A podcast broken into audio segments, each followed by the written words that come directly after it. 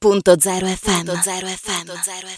Ben ritrovati in un nuovo appuntamento con Teatralmente, con noi c'è Monica Ferri. Monica, di che cosa parliamo oggi? Cosa ci porti insomma a vedere, a seguire chi sarà il nostro ospite?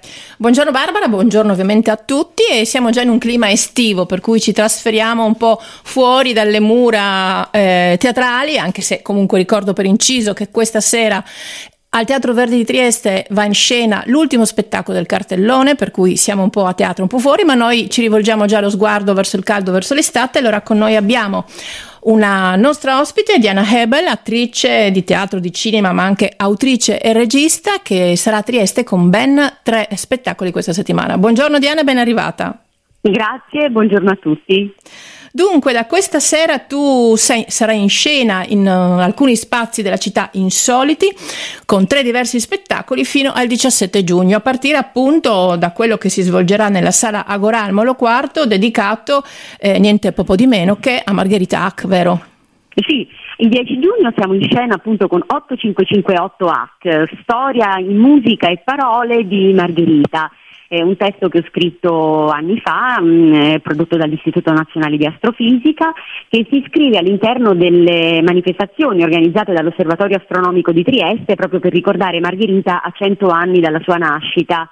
E, mh, questa quindi è stata l'occasione per riprendere questo spettacolo che, come dicevo, è fatto di musica e parole perché ci sono eh, le musiche originali dal vivo dei Baby Gelido, che è un duo di rock progressivo veramente straordinario, insieme al sax di Paolo Cervi e accompagnano la nostra narrazione mia e di Marco Sgarbi che è in scena insieme a me eh, nel raccontare questo personaggio che ho cercato di descrivere rimanendo fedele alle sue caratteristiche umane, quindi alla sua vitalità, al, al, alla sua forza. Alla, um, ai suoi valori, ai valori in, in cui ha sempre creduto e che ha sempre sostenuto anche quando erano controcorrente e non tanto di moda come adesso.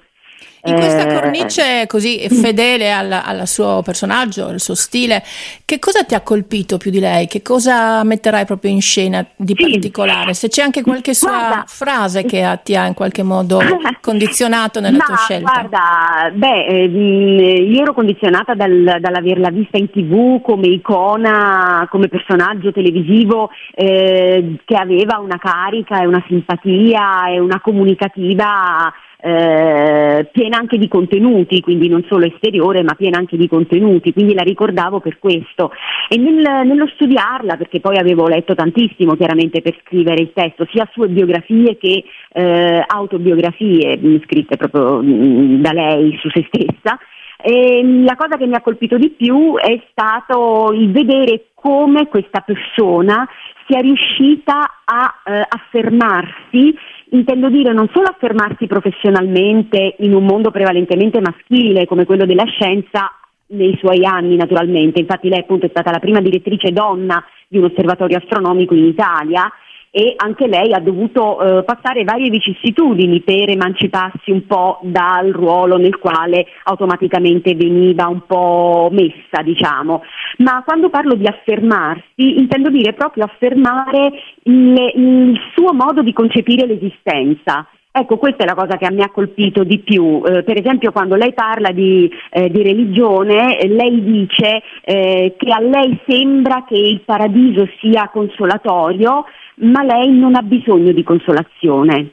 E ora è indifferente se uno sia credente o meno, mm, non è tanto questione di, di, essere atei o meno, di sostenere l'ateismo o meno, quanto di eh, avere un approccio ehm, alla vita eh, appunto combattivo, gioioso, vitale ma soprattutto coraggioso nell'esprimere le cose in cui uno crede. Tipicamente proprio da donna, eh, ovviamente espressione del mondo della scienza. Però a, ehm, casualmente, ma non è casuale, ovviamente nello stesso periodo, cioè il 12 e il 13 giugno, porti in scena, tra virgolette, al Porto Vecchio un mito come il mito del golem. Quindi sei anche sì. impegnata in un altro tipo di operazione culturale. Sì. È abbastanza strano che appunto nel giro di una settimana mi ritrovo in scena a Trieste con tre spettacoli molto diversi, eh, due dei quali ho scritto, questo su Margherita Hack e questo sul Golem e sono molto felice naturalmente che la città mi, mi, accolga in questo modo. Sono sempre all'interno di festival importanti,